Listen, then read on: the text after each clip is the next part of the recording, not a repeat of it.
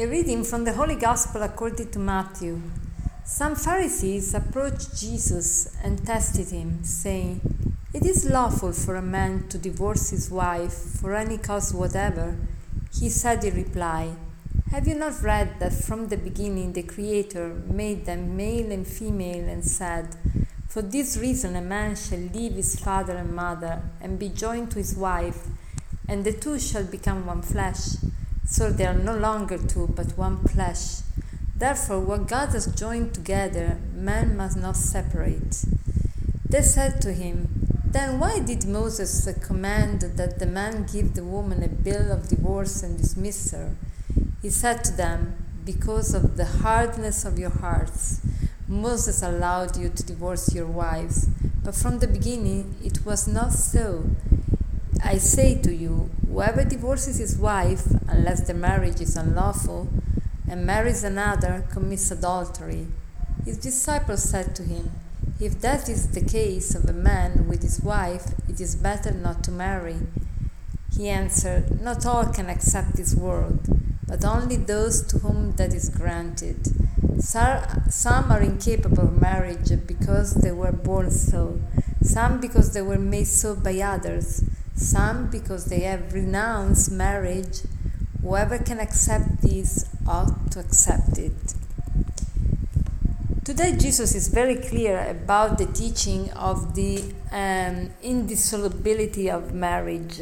Marriage is a sacrament, and no one can dissolve this sacrament, and no one can say it's not a good thing to be to uh, remain united. Um, Jesus is telling us that he hates divorce. He wants the man and woman be together, and uh, the church allows sometimes, in extreme cases, the separation, but not the divorce. What's the difference? Separation means that I'm still faithful to my my partner, my uh, my wife or my my husband, but because I love him or I love her, and because uh, if we live together we can become dangerous to each other, I better live separate by him from him. But I don't allow, I don't start a new relationship. I don't start a new marriage, a new um, a new uh, partnership. I still remain faithful to my husband, even I cannot say live under the same roof. In some cases, I better be separated by my husband uh, instead of living together because sometimes living together can be more har- harmful for myself, for my husband, and even for my family.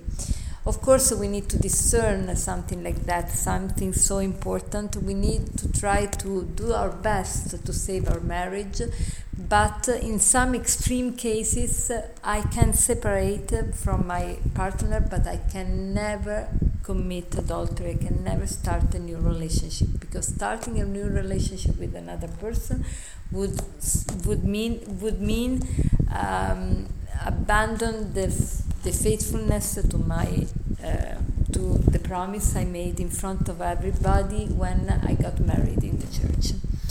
So, uh, but uh, the, the, apostles uh, realized how difficult it is this situation, and they said, "Oh, if this is the the situation for man that cannot uh, uh, dismiss his wife, so it's not convenient to get married." And Jesus doesn't say, "Oh, you are wrong."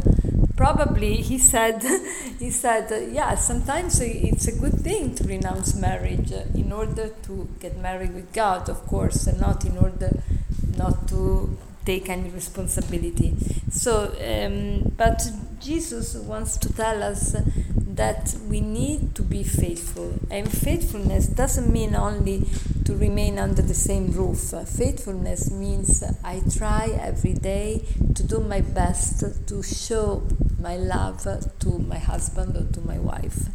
So let us resolve today to do to do something something special for our wife or our husband um, because we want to really impress him or impress her.